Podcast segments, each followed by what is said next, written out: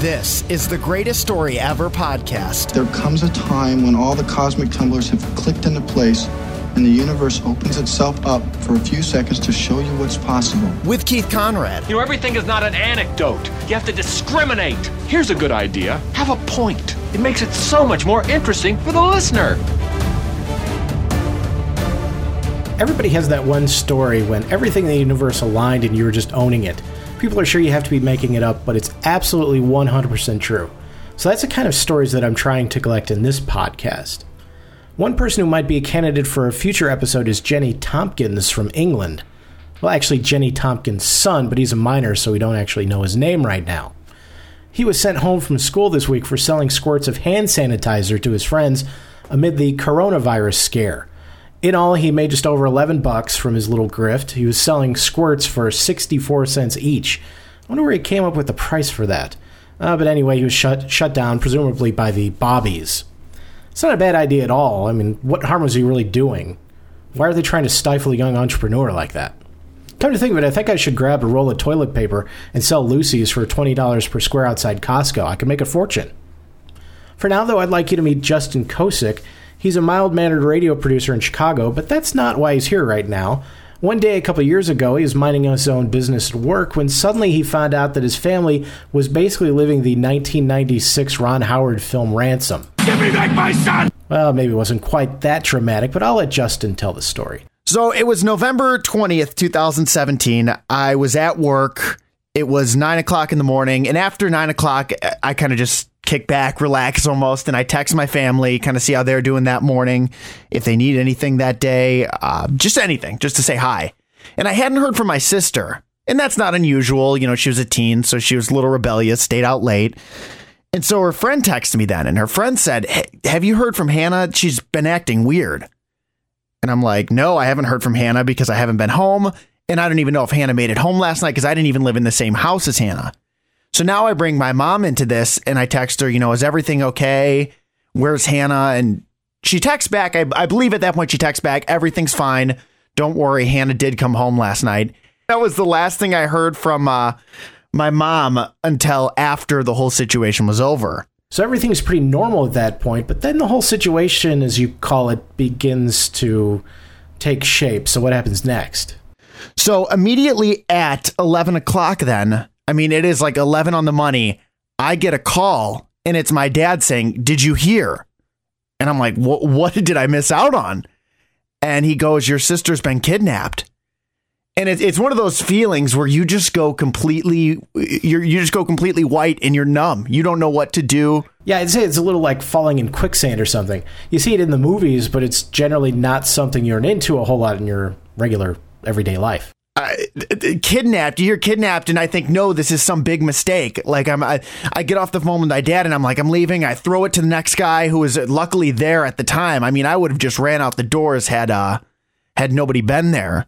So I hop in my car, and as I'm driving, I get this idea. Hey, maybe she's at work. Maybe she just didn't tell anybody she's at work because I didn't even know the details of how my mom found out that Hannah was kidnapped. So I, I kind of kept belief that she was at work. I called her work and they said uh, that they put me on with a different Hannah, which was the most frustrating thing because here I am thinking, oh my God, my sister. And this Hannah comes on the phone. I'm like, you're not my sister. So a little like The Simpsons when Bart was kidnapped and they brought home Hans Moleman instead. So I get to my mom's house because uh, I went right there because I figured that was the closest I wanted to be in the area that Hannah would have been in. And at that point, you really don't know what to do. I told my dad to meet me out there, and uh, you know, you just kind of look at each other and scratch your heads because she'd been kidnapped. She'd already been abducted. So, what good would us driving around looking for her do? So, at this point, we're trying to put all the pieces together. So, we call my stepdad and I say, Hey, have you heard this crazy news? He's like, What are you talking about? I'm like, Hannah's been kidnapped. And I think he had that same reaction that I had where your face goes white. You just lose all ability to like function. Pretty understandable. So in that time, the problem is now side the first little side caveat story is that uh, when they called my mom, they told her not to contact the police. So at this point, the police were so vaguely involved, and we didn't want to bring them in and ruin this. Had she actually been kidnapped, and uh, you know, we wanted her back. Yeah, I mean, you're reacting in the moment and you think someone's life is on the line, so you're going to do exactly what the person tells you to do.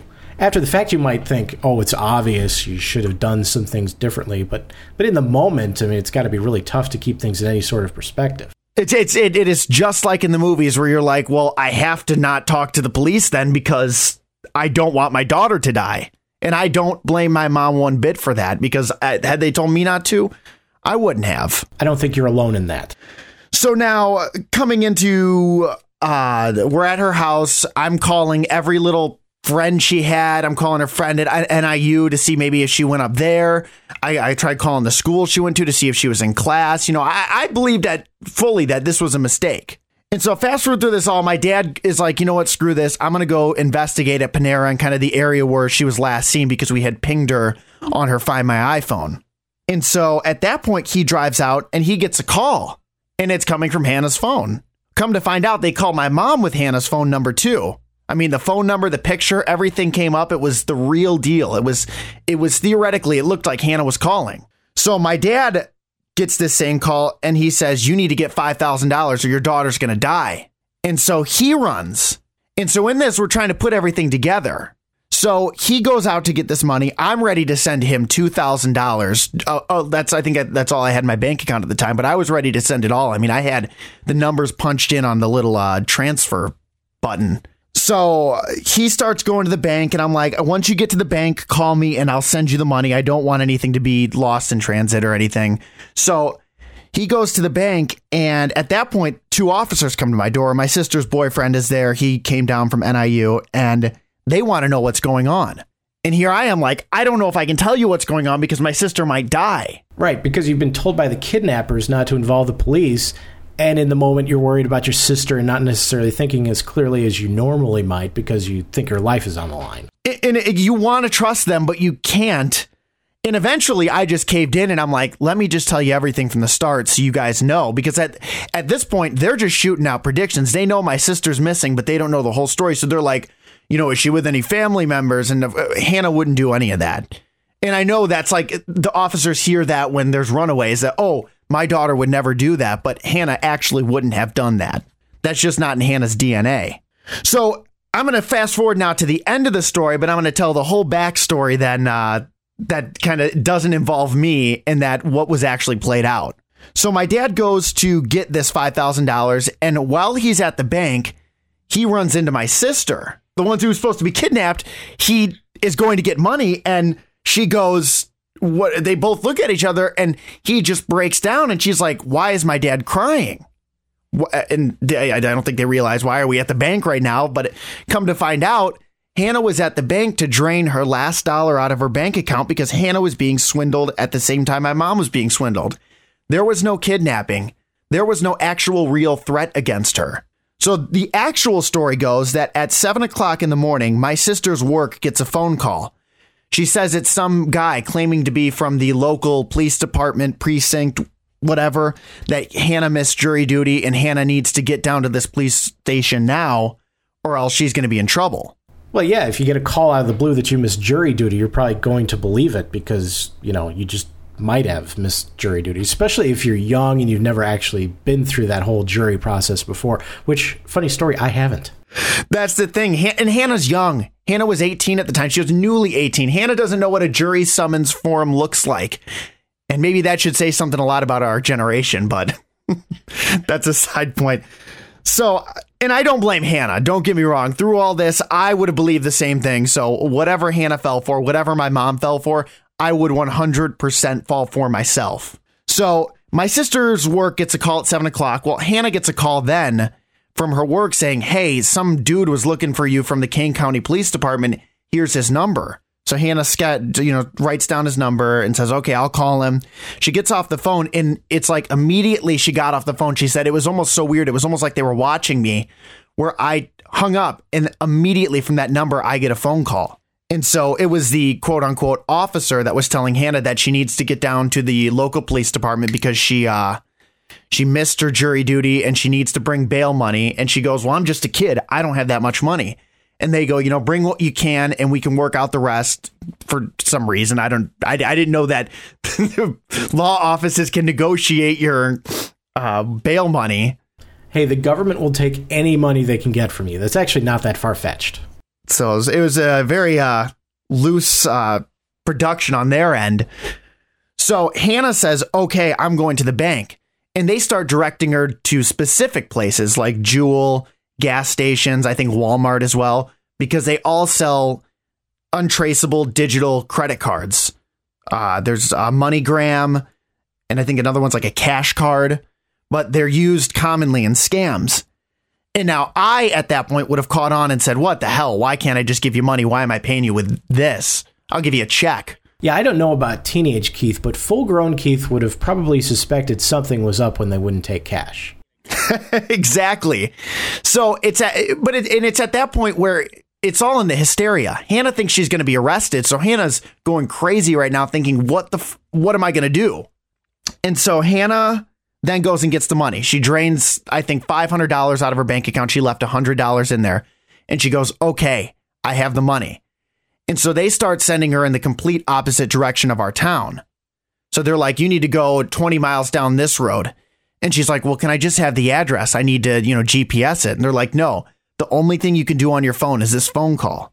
So Hannah tells us during that time, they would periodically disappear. They would say, okay, just hold for a second and we'll come back. And so they were almost, eh, Hannah thought it was a way for them to ensure that Hannah was actually on her way to the jailhouse so that they could confirm she wasn't going to run. Again, Hannah was newly 18, so she doesn't know all these rules. This was all new to her, so she was just freaked out about even being called from the police station.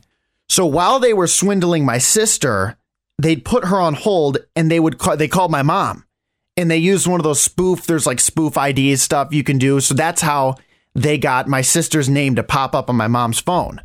Well my mom being at work and seeing my sister's name pop up she says oh my god I need to answer. Something's wrong. Hannah never calls me at this time. So my mom answers the call and I'll never I'll never forget how spooked my mom looks when she tells me what they said but it was something along the lines of we have your daughter and if you don't get us $10,000 we're going to kill her. And so my mom just panicked and started running out of work and thankfully she had somebody at her work with her. She brought along one of her coworkers to go on this like crazy little chase now. So now they're sending my mom to all these businesses out by her work trying to keep her as far away from my sister as possible and they're saying, you know, you need to get us $10,000. And my mom goes, I don't have $10,000. And they're like, well, what do you have?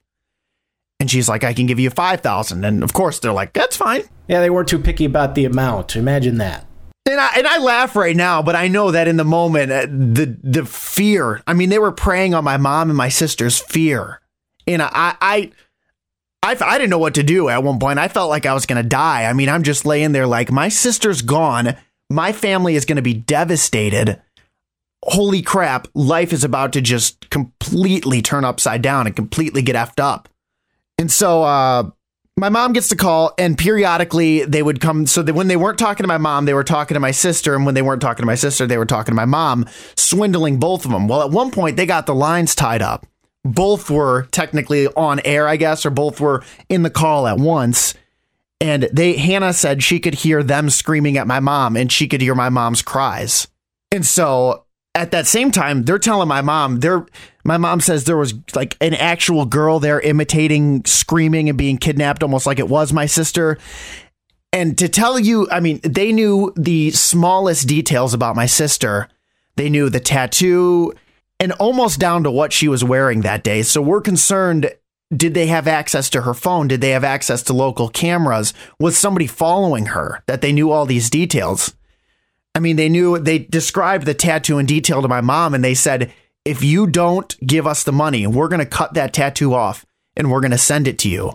That would certainly freak me out to the point where I'd be doing whatever they say. And so my mom, out of complete and sheer terror, goes out and spends all this money. So she gets the $5,000 in the cards and it's funny because at the time, none of these places batted an eye. They didn't say, hey, you might be being scammed. Like, watch out. I mean, it's very unusual if you go to the bank and try to withdraw $5,000. And there was some trouble there after with the police and Chase on how uh, to go forward because they didn't flag that as suspicious. But, anyways, my mom gets the money, and immediately after transferring them these gift cards, they hang up on her. So, my mom calls me and my stepdad and my dad just hysterical, thinking my sister's to die because they just hung up on her.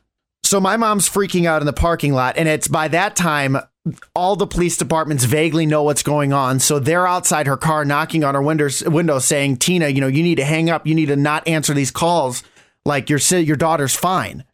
The problem is, is they kept saying, you know, your daughter Hannah's fine and your sister Hannah's fine, but where is she? You know, if she's fine, then where is she? So come to find out, they sent Hannah 20 minutes down the road one day, one way, and said, you need to come all the way back around, go back to the bank and get more money. Or actually, I think it was, you need to go get more money. You know, $500 isn't enough. And Hannah's like, I can give you every last cent, but that's all I have. And they're like, okay, fine. So it's at that point, Hannah had a little like itch in her head or something and said, screw this. I'm just going back to the Chase I know and I'm just going to get them cash because I'm tired of them playing with this gift card nonsense. So when my sister went to go get the cash that she was supposedly going to, you know, pay bail with, that's where she met up with my dad. They had sent my dad to that bank. My dad was going to get the money out and then go to the local Jewel. Didn't make it even that far because Hannah's intuition told her, just go to the bank you're most familiar with and screw what they say. Because at that point, they were toying around with her at, and just dragging her on. And she's like, I just want to go to jail or I just want to be like at home. So they, there was a, another plan in place. They were about to send her three hours south to a place, I think in Benton or Benson, somewhere in southern Illinois. And luckily at that point, Hannah had met up with my dad, but that was where she would have been on the way to next was to southern Illinois to some random place where we don't know if there could have been somebody there waiting for her or what could have happened down there. So everybody's safe at that point, and everyone would be thankful and relieved about that. But it's got to be tough to catch the people who actually did it. That and, and the, the, the most frustrating part about the police and that is that, that that they did tell her to hang up, and that that's the main evidence right there. The problem is is that the call was masked, so finding out where that call came from just became a hundred times more difficult. Now, I don't know the procedure they go through, but eventually they did find out where the call was coming from, and it was in Georgia, I believe. But after that, there's not really anything they can do, and they don't have the evidence. So you're right in saying that had maybe they, when the police showed up, just let it played out, you know, in front of them so they could witness it. So maybe they could trace the call. So maybe they could figure out more you know, maybe that could have been the thing that caught him, and maybe that could have prevented that from happening in the future because this is something that's not uh, uncommon anymore. It's something I had never heard of before, but since I heard your story right after it happened, I've seen news stories here in the Chicago area and also nationally, and uh, all the cases have actually been basically identical. It's happening all over now. And that's the thing we knew about pre we knew, I try to educate my family as much on internet scams as I can. I mean, obviously they know the whole Nigerian prince ain't true. But there's certain ones like uh I want to say like uh, my grandma got one, and my grandma got one, and it was me calling her saying, "Grandma, I need money. I've been in a motorcycle accident." Well, if you know anything about me, I'm like the least manly person possible so a motorcycle accident. But this is a real thing. This is, but this is the most, the Chicago, one of the Chicago police officers we talked to, because I, I have a family member in there and he kind of took the case to them to see what they thought about it. And the guy who looked at it said, This is one of the craziest cases of virtual kidnapping that I've ever seen. Yeah, I would imagine it would be up there, especially since it would be a relatively new genre of scams it uh, and the fact that it's more widespread now is, is, scary because anybody's susceptible to it. I mean, if a family member called you crying, saying you know they've been kidnapped or you know whatever tricks they've got up their sleeve this time, because I mean they made it look like my sister was there.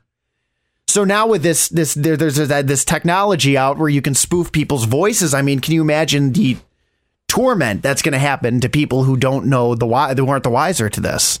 with everything being electronic these days, it does make things like this a lot easier to pull off. I would I would assume, especially if you're willing to actually you know like go through the legwork to get enough personal info about the victim to make it seem legit. And that and that it speaks such volumes. And my mom, from the beginning, didn't think it was going to be a gift card chase. She thought it was going to be something on the lines of I'll get $5,000, I'll put it in a trash can, a van will pull up, they'll grab it, they'll knock Hannah out, and that's the end of it. But it is so much more elaborate than that. And I, I, I, you just don't know where they're going to go next. It's almost it's crazy to think that they had so much detail as they had on my family. The sad thing is that most of that information probably came from stuff you'd routinely share on social media anyway without thinking twice about it. Uh, That's and that's what the detectives told us is that 90% of that information probably came from social media. My sister's work was on her Facebook page, so that's how they figured out where she worked. And then you start looking through the friends list and oh, okay, up there's mom, up there's dad, up there's Justin, her brother. And so you start building this profile. And I guarantee you, somewhere there is probably a warehouse full of people just building these profiles and making these scams. Well, that's a cheerful thought to end on. Last week, to start things off, I shared a couple of stories that were a little bit happier than this one. This one was a bit of a downer, but hey, at least there was a happy ending. I'm sure some of you out there can top it though, so send me an email at greateststoryeverpodcast at gmail.com. And uh, you can follow me on Twitter at Keith R. Conrad and uh, maybe share your story there too. You want to listen again next week and every week, but but obviously next week when I'll talk to Ken Bone.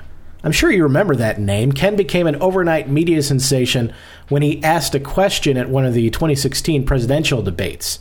He was the one wearing the red sweater that basically became a nationwide phenomenon. I'll talk to him about what the process was like to actually take part in a presidential debate. And then it was like when he suddenly had every media producer in the world, including me, calling him at all hours of the night. In the meantime, I'm off to sell some Lucy toilet paper squares outside Costco. Gabatron?